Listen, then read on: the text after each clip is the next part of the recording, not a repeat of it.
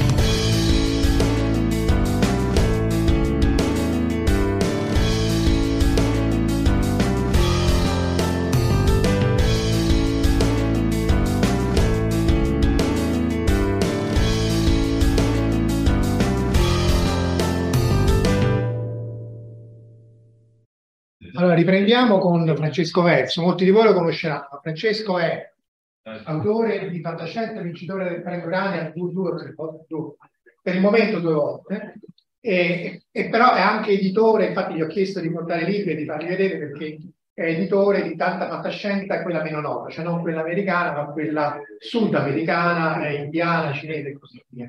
E quando ci eravamo appunto interrogati su come fare anche con Laura il programma, l'idea era scrittori, editori e così via. Quindi lì per lì ho detto: Francesco, facciamo appunto come gli editori trattano il discorso con altre civiltà. E lui dice: sì, ma io faccio solo la fantascienza tra virgolette dei poveri, cioè non con le altre civiltà. E in realtà è ancora più, speriamo, più bello, perché l'idea del primo contatto, cioè dell'incontro tra civiltà, umano contro umano, e visto che fino adesso non è andato bene per gli altri umani, che cosa possiamo imparare. Quindi Francesco, grazie di essere venuto. Grazie a tutti. Questo incontro è un po' diverso dagli altri, nel senso che ci sono molti alieni intorno a noi e non ce ne rendiamo conto. Molte delle altre razze che la fantascienza ha cercato di conoscere in altri mondi, in altre dimensioni, in realtà sono molto più vicine e prossime di quanto possiate immaginare. E adesso cercherò di dimostrare questa tesi molto ardita. Intanto qui appunto Marco ha un po' riassunto quello che faccio. Mi dedico alla fantascienza da più di 20 anni, ho vinto vari premi a livello europeo, a livello italiano, e ho avuto traduzioni in molte lingue, inglese, in cinese. E accanto all'attività di scrittore ho aperto questo piccolo progetto multiculturale che si chiama Future Fiction, proprio per cercare di rispondere a una domanda molto particolare. Andando in libreria trovavo nello scaffale della fantascienza sempre lo stesso tipo di libro, scritto tendenzialmente dallo stesso tipo di autore, bianco, americano, middle class, cristiano, tendenzialmente morto da 30 anni. E quindi mi sono chiesto... Scritto prima, però. Sì, certo. Ripubblicavo varie cose. E mi sono chiesto che cosa è successo al resto del mondo. È possibile che raccontiamo il futuro della fantascienza soltanto da un punto di vista, da una lingua, da un'economia, da una religione, da una sola civiltà? E quindi ho iniziato questa incredibile ricerca che mi ha portato molto, molto lontano. Adesso vedrete dove. Intanto inizio con una cosa buffa. Questa è la mappa della fantascienza occidentale che vi invito a visitare sul sito di World Shelley. È una meravigliosa infografica che traccia, la storia della fantascienza dalle sue origini, quindi dai miti e dalle leggende che venivano raccontati nelle diciamo, letterature antiche, fino ad arrivare poi all'illuminismo, e quindi alla nascita della fantascienza con il Frankenstein e con i viaggi di Gulliver, la fantascienza più hard, la fantascienza più sociologica, fino poi ad arrivare all'esplosione della Golden Age e poi al proseguimento delle varie tendenze che ci sono state nel corso degli ultimi 80 anni, quindi la fantascienza sociologica, la fantascienza della New Wave, la fantascienza cyberpunk e poi tutta una serie di commistioni. Ma la faccio breve perché? Perché questa è una visione del mondo. Quando ho avuto la fortuna nel 2017 di arrivare a Cendume, la quarta convention internazionale di fantascienza, quella immagine era stampata su un enorme edificio. Io ho chiesto agli amici cinesi, ma questa non è la vostra storia, questa è la storia della fantascienza occidentale. Possibile che voi non abbiate concepito una vostra storia, una vostra evoluzione del canone fantascientifico nel corso degli ultimi 60 anni? Loro sono rimasti zitti, come spesso succede in queste situazioni, ma nel giro di 4 mesi hanno creato questa infografica. Questa infografica è la loro storia della fantascienza, che affonda ovviamente radici, le proprie radici dei miti, del folklore, del fantastico cinese che ha oltre 3.000 anni di storia, e poi si sviluppa in una modalità un po' diversa, ovviamente con delle differenze di fondo dovute ovviamente alla specificità della cultura cinese. Non vi parlo di questo, ma vi voglio soltanto far capire che non esiste una fantascienza. Ogni paese ha una propria aspirazione al futuro, una propria visione del futuro e approccia la tecnologia e l'innovazione in una maniera diversa dalla nostra, un po' come effettivamente andare a conoscere un'altra civiltà, un altro modo di pensare, un altro modo di scrivere, di mangiare, di vestirsi, di ascoltare la musica, qualunque cosa. È totalmente diverso. Se non ci apriamo al diverso, non riusciremo a cogliere certi segnali. Questo perché? Perché un signore circa 20 anni fa ha detto che il futuro è già qui, ma non è equamente distribuito. Questo signore si chiama William Gibson e lui ha immaginato quello che oggi chiamiamo ovviamente il digital divide, cioè la possibilità di accedere a tecnologie diverse. 20 anni dopo lo scenario è diverso. Questo oggetto è equamente distribuito dappertutto, da Tokyo a Mumbai, da Kinshasa a Roma a Los Angeles. Che cosa cambia? Cambia che culture diverse fanno con lo stesso oggetto cose profondamente diverse. Perché un conto è avere il 5G a Tokyo, un conto è avere 56K nel deserto o nella pampa. Le app vanno riscritte, la tecnologia va piegata ai bisogni locali.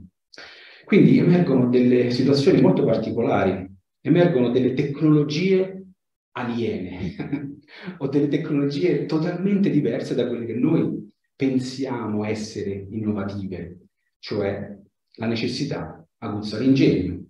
E quindi quelli che noi vediamo essere delle cose che non considereremo innovazione o tecnologia, in quei luoghi assolvono la funzione e quindi in qualche modo sono altrettanto tecnologiche o innovative, solo che noi non le consideriamo così. Ho tratto alcuni esempi per far vedere come comunque questo elemento che in India si chiama Jugar, in Italia si può chiamare fai da te, in Brasile si chiama Gambiara e in Africa si chiama Juacali, appartiene a tutte le culture, ma ovviamente è cultura specifico. Quindi a seconda delle necessità del posto la tecnologia viene modificata e cambiata.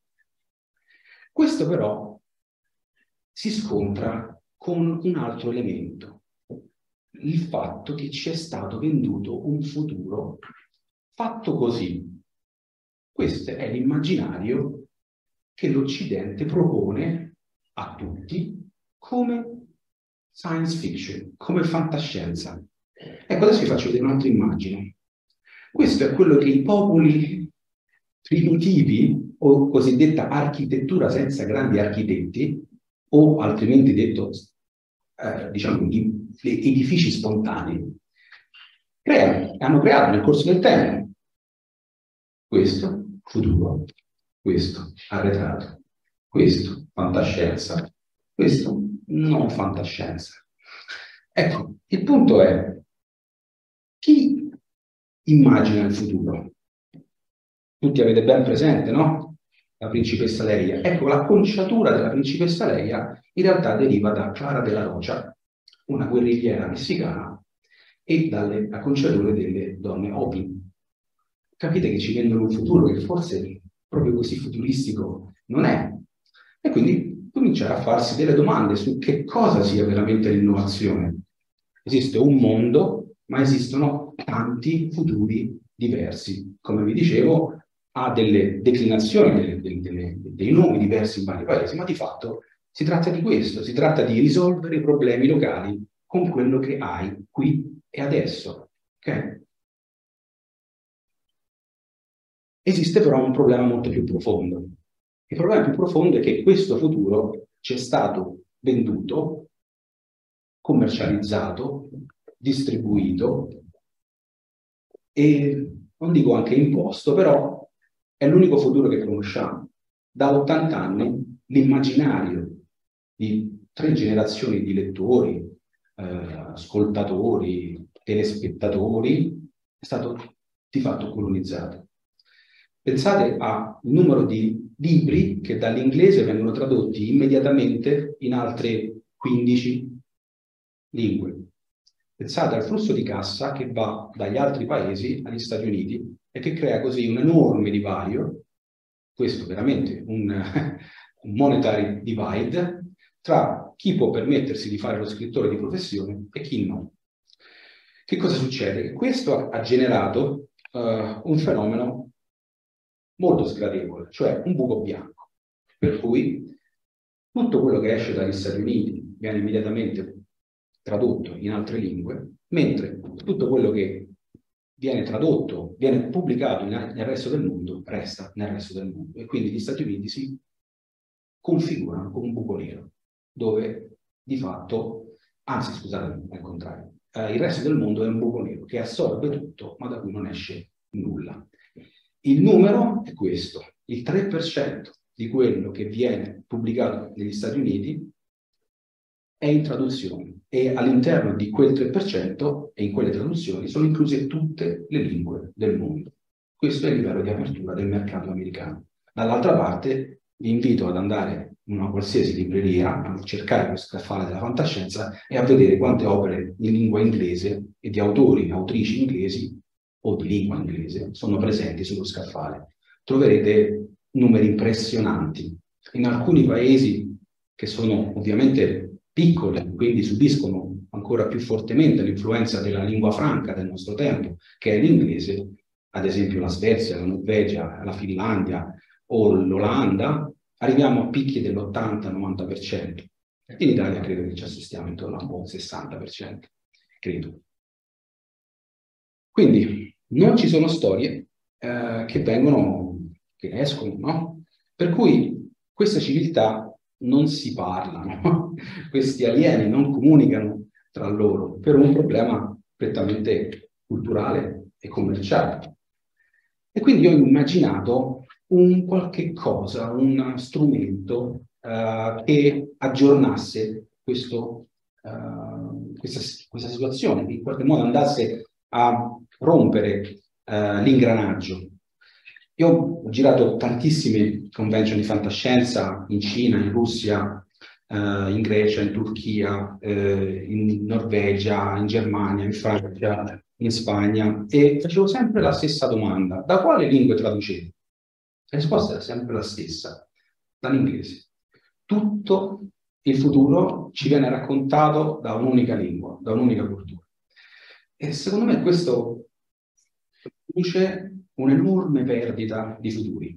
Oggi non si parla quasi più di futuro al singolare, ma si parla di futuri al plurale, perché cercare di ridurre il futuro a una entità singola è una enorme approssimazione, è un'enorme semplificazione della complessità del futuro, che in realtà è magmatico, è una nuvola, non è più una linea retta, è qualcosa di molto più sfuggente. Quindi per cercare di coglierne i bordi, per cercare di coglierne le dimensioni, le dinamiche, dobbiamo allargare molto di più la nostra capacità di intercettare altri futuri.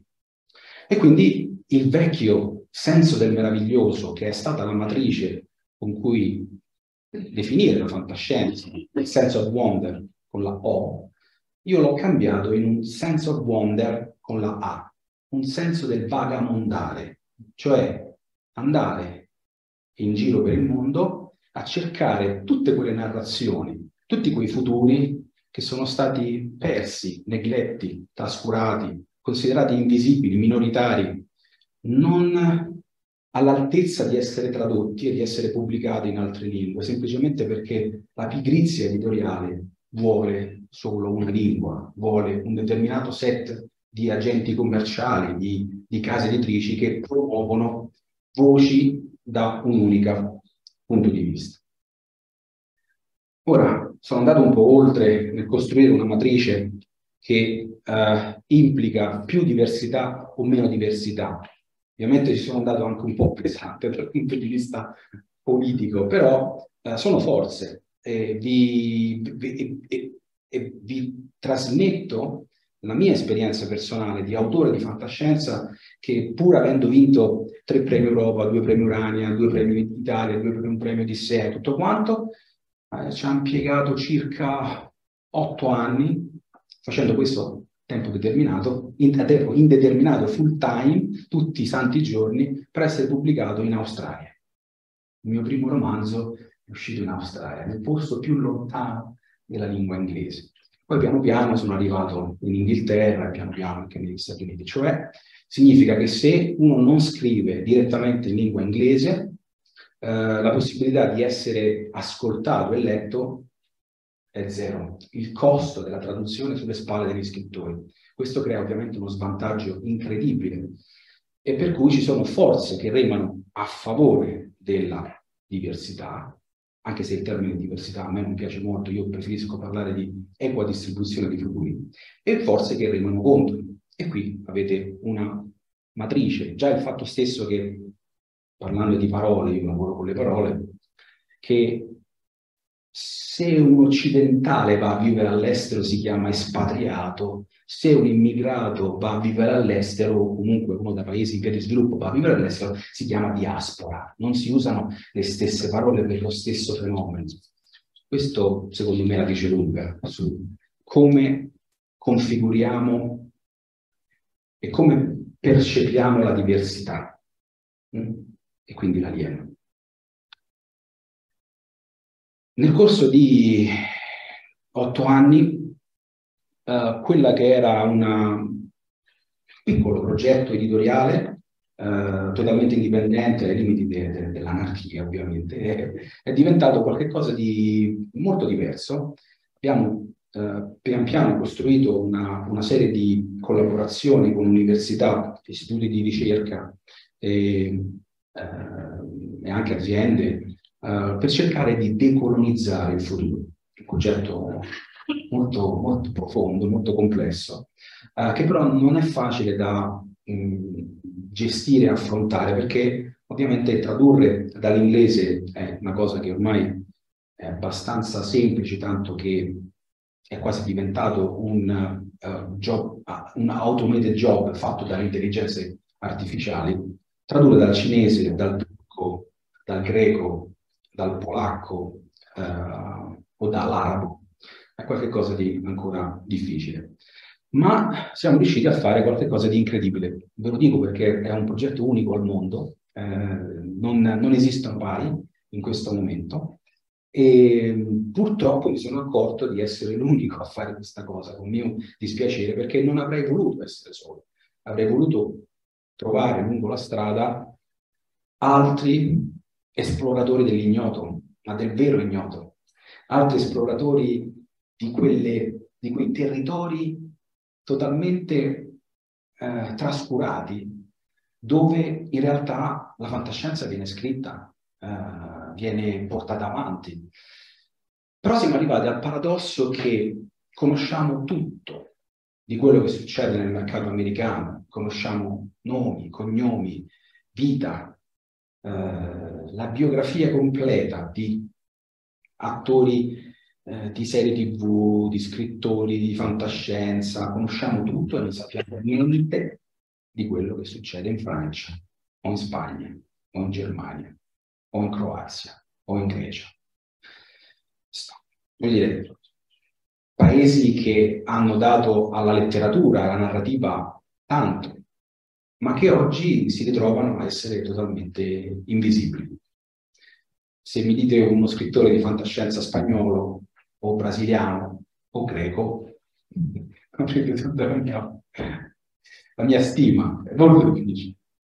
Quindi questa è la mappa del lavoro che siamo riusciti a fare per cercare di decolonizzare l'immaginario. E ovviamente non abbiamo discriminato la lingua inglese, sono grandi scrittori di fantascienza, ma quello che abbiamo fatto è dare la stessa opportunità a tutti, cioè capire che non esiste soltanto il premio Hugo e il premio Nebula, che sono i più importanti premi della fantascienza americana, ma che esiste il Seiyun in Giappone, che esiste il Grand Prix dell'Immaginario in Francia, che esiste l'Ignotus in Spagna, che esiste il Laskurbildak in Germania, che esiste il Premio Urania, anche da un po'. Questo è quindi il lavoro che abbiamo fatto.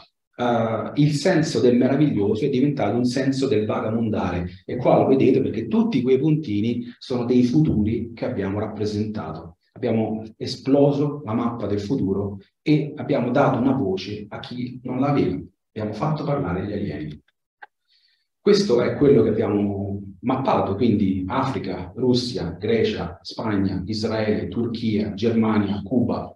Sono tutti autori viventi, tutti autori che hanno nel loro paese un seguito, che sono grandi nomi, pilastri della fantascienza locale, ma che non hanno avuto le stesse opportunità degli altri semplicemente perché non scrivono in lingua inglese.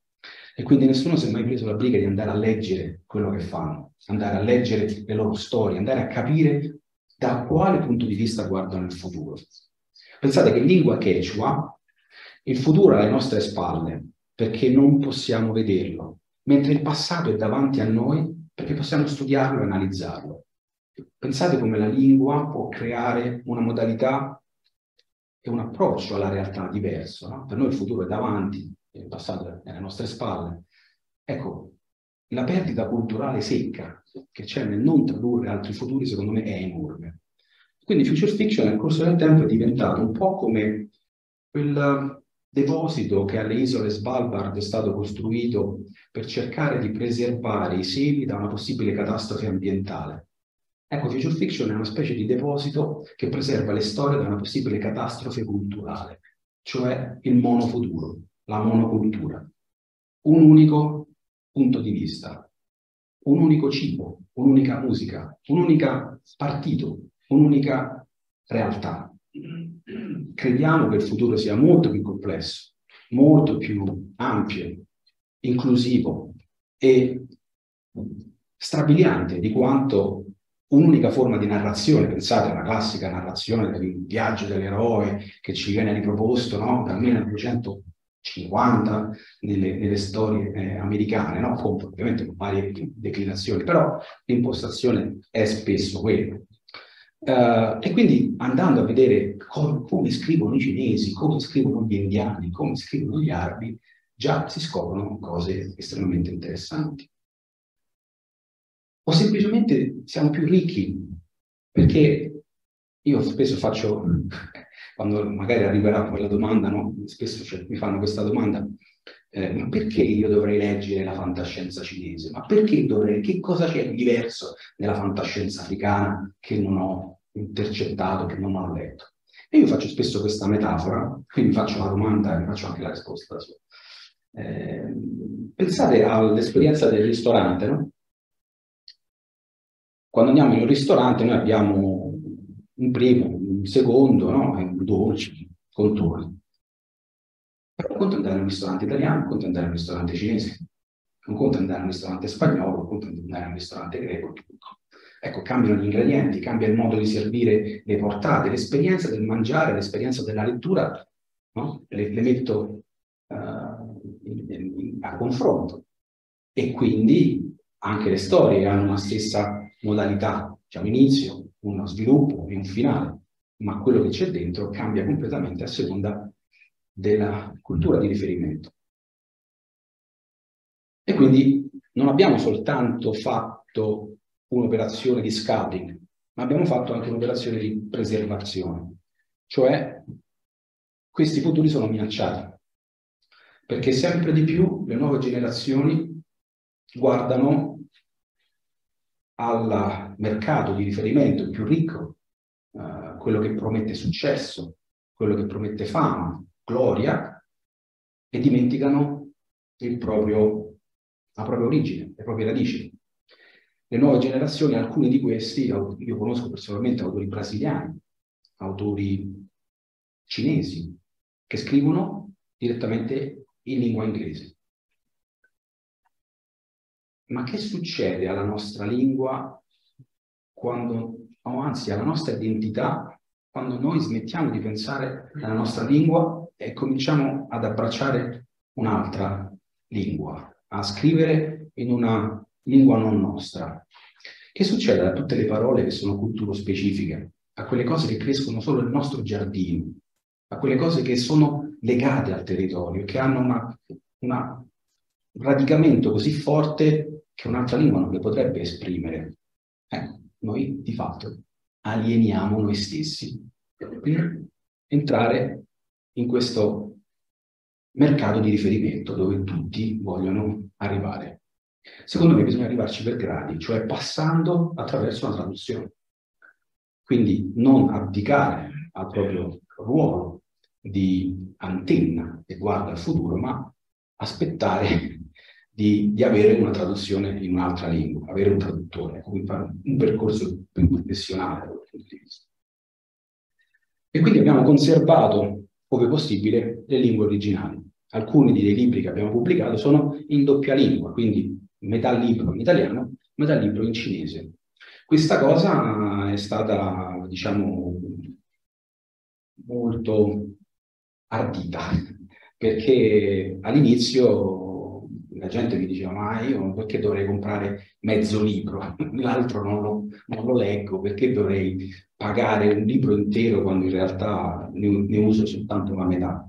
Però poi la cosa strana è che questo libro è arrivato nelle università e quindi gli studenti italiani di lingua cinese hanno cominciato ad adottare questi libri di fantascienza, perché non esistevano altri, diciamo, narrazioni sulla Cina contemporanea. Lo stesso è successo con l'India, per cui ci siamo ritrovati ad essere gli unici a pubblicare libri di questo tipo. Sono andati molto bene, sono i nostri libri più venduti, però l'abbiamo fatto con un'idea di fondo, non per vendere di più, perché facciamo la stessa operazione con l'inglese e l'italiano, con, non lo so, tedesco e l'italiano, con vari, con cinese e l'inglese, cioè creiamo degli assemblaggi linguistici in questa modalità. Quindi ovviamente la gran parte adesso del nostro catalogo, una parte consistente, deriva dalla Cina, perché in questo momento in Cina il futuro è qualcosa che viene coltivato. Uso proprio il termine coltivato perché è proprio quello che succede, sia a livello istituzionale del partito, che a livello delle aziende, che a livello delle università, che proprio a livello del fandom. In questo momento la Cina si propone come una fornitore non più soltanto del famoso made in China, ma anche del created in China, quindi con un'esportazione che riguarda lo storytelling, che riguarda il copyright. Il mio editore cinese mi ha chiesto di fare agente letterario di import-export, di copyright, di fantascienza cinese da e verso la Cina. Pensate un po'. E poi facciamo anche libri in inglese per cercare di rendere un pochino più evidente questo problema. Cioè, in Italia il mercato è quello che è, insomma, è un mercato molto marginale. Però l'idea di portare gli alieni laddove gli alieni sono sempre stati, diciamo, di natura diversa, ci piace di fare. Quindi abbiamo cominciato anche a fare una serie di libri in lingua inglese. E lo abbiamo fatto anche con i fumetti. Quindi, sebbene nei fumetti l'immaginario sia un pochino più variegati, il Giappone, l'America Latina hanno avuto nel corso del tempo grandi film, grandi nomi, grandi storie anche, no? Pensate all'Eternauta, pensate ai manga, no? Una modalità diversa.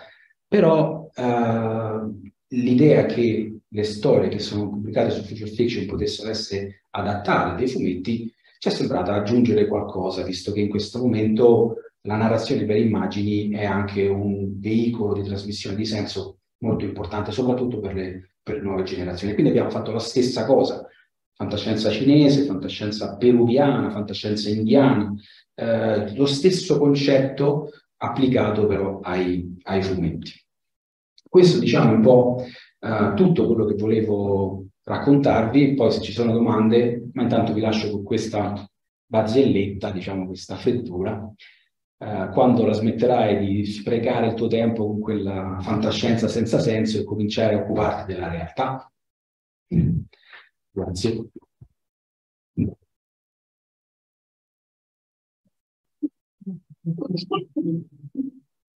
Interessante cambio di prospettive, quindi domande. 1, 2, 3, prima lui.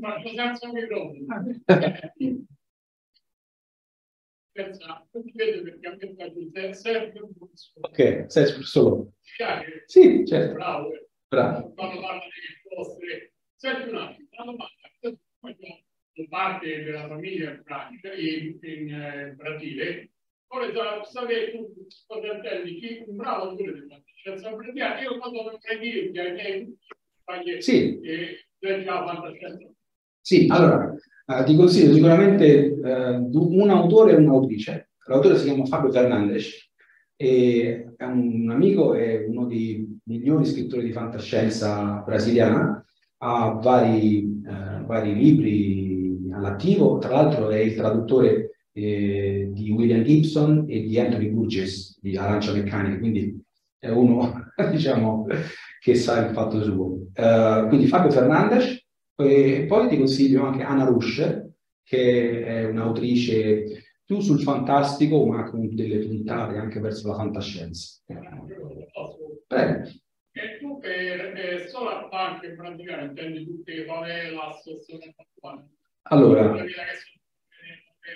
allora, Solarpunk, cerco di dare intanto una definizione, è un futuro, è un genere che cerca di superare i vecchi stereotipi del cyberpunk, ok? Quindi cyberpunk, Blade Runner, Matrix, futuro cubo, inquinato, multinazionali, estrattivismo capitalista, tutto questo elemento cinico nichilista, ok? Solarpunk supera questo e cerca di introdurre elementi più ottimistici, positivi, legati alla sostenibilità ambientale, all'inclusività, legati all'uso delle risorse rinnovabili, legati a dei futuri che non sono soltanto distopici, ma che sono anche un pochino più concepiti come delle exit strategies da questa situazione che stiamo vivendo.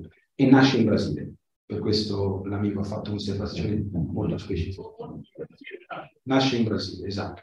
Nasce in Brasile proprio per cercare di opporsi a quello che vediamo essere proprio notizia di questi giorni, cioè il capitale che resiste, no, al cambiamento, che cerca di imporre il proprio futuro sulle tribù, su tutti quelli che non appartengono alla propria definizione di progresso o di sviluppo. Quindi il Solarpunk invece include voci e narrazioni che sono anche ai margini. Quindi mi sono scordato la domanda, però il Solarpunk viene dal Brasile. E se vuoi abbiamo portato in Italia il Solarpunk con 2 antologie e dei fumetti. Uno è proprio Solarpunk 1, come ho imparato ad amare il futuro, e 2, dalla disperazione alla strategia, e lì abbiamo raccolto di racconti provenienti da tanti paesi diversi, in traduzione da 6-7 lingue. Grazie. Ma Marta, poi ci abbiamo tempo per una cosa. Grazie mille, sono qua. Ottimo, bellissimo. La mia domanda in realtà un po' si ricollega a quella precedente, perché un panorama così ricco, in lingue che non sono necessariamente conosciutissime, la linea editoriale della Verso, come vi orientate? Cioè, se io non parlo Yoruba, come capisco cosa è interessante tradurre, cosa mi interessa tradurre dal punto di vista vostro? Questo è il mio lavoro. No, ti spiego molto semplicemente. C'è un deserto. Praticamente io ho fatto l'esploratore di terre incognite. Nessuno ha mappato niente. Tutti i vari premi nazionali, riviste, non parlano tra loro. Non esiste un collettore, un hub, non esiste scambio, nonostante siamo nell'era della connessione. E questo è un primo livello, cioè basta la curiosità di andare a vedere, no? Però andare a vedere senza sapere la lingua ti lascia, no? Col dubbio. Il passaggio che abbiamo fatto è quello di dotarci di orecchie e di occhi, cioè abbiamo costruito una rete di traduttori e traduttrici da tante lingue. Il problema della traduzione è il problema fondamentale. Chi parla e conosce una lingua parla e conosce un universo. Quindi riuscire a riuscire a intercettare grandi nomi o grandi storie in altre lingue è, ovviamente è un vantaggio. Noi abbiamo pubblicato Liu Cixin, che è insomma un autore da 7 milioni di copie in Cina, Problema dei tre corpi, prima di Mondadori. L'abbiamo tradotto dal cinese. Mondadori l'ha tradotto dalla lingua ponte inglese. Okay? I grandi editori fanno operazioni commerciali per ridurre al minimo la spesa. Noi facciamo operazioni culturali per rendere il prodotto migliore possibile. Ovviamente con dei budget leggermente diversi, però per dire che traduciamo da 13 lingue in questo momento.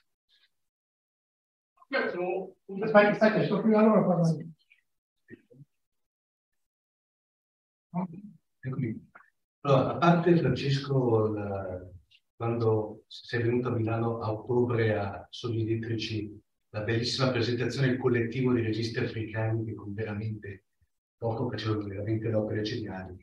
Allora, 2 domande velocissime. La prima, di tutta, diciamo, adesso di tutta la tua produzione, chiamiamola così, qual è quella che trovi più, che si muove di più, c'è più fermento? E poi la seconda è la richiesta. Quando è che ci traduci Marca Oltre? Marca Oltre è ritwittato l'incontro.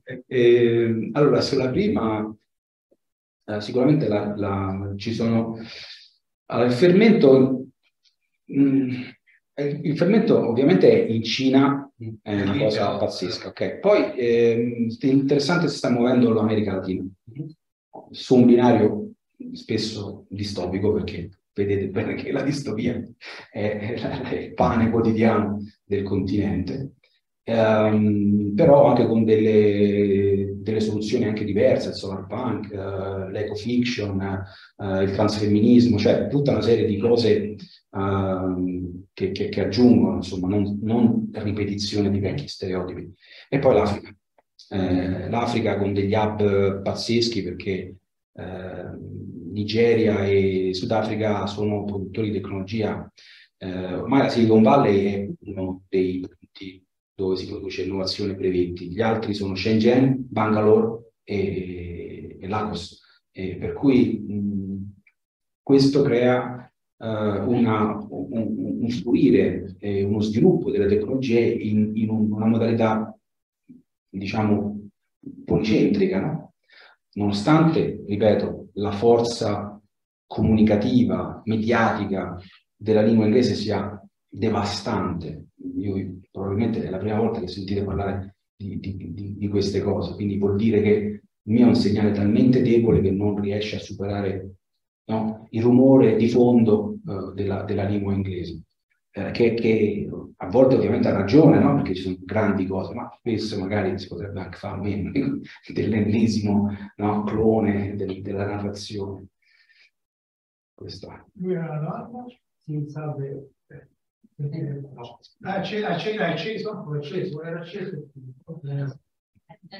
No, la prima considerazione bellissima sul fatto che sarebbe interessante fare uno studio dei libri di fantascienza che poi si sono trasformati in scienza, perché alcune idee erano completamente fuori dalla logica ma anche nel cinema, voi pensate come Star Trek, la cosa probabilmente più fantascientifica della storia è il teletrasporto di un cervello umano, tanto per capire.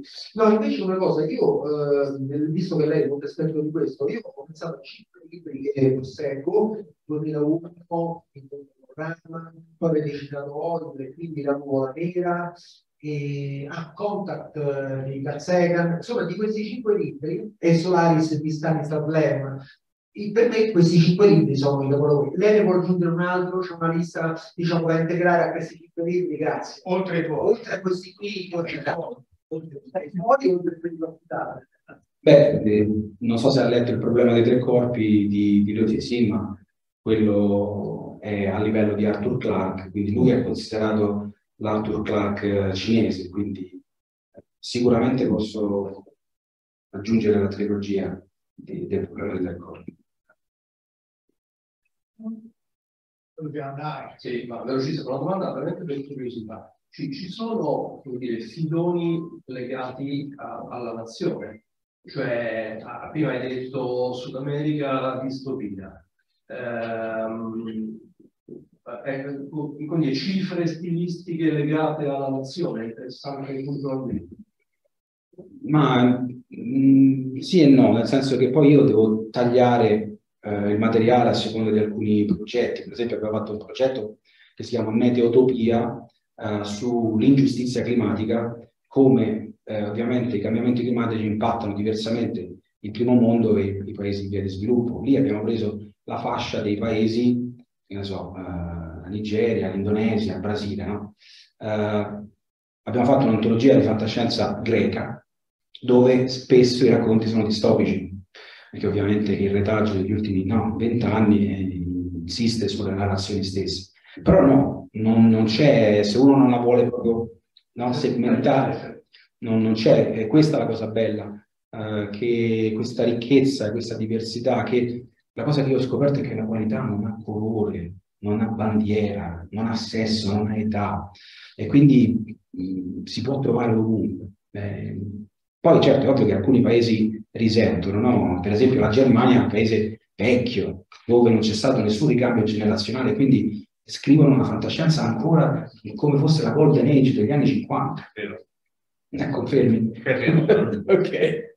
Grazie, proprio così mi interessava.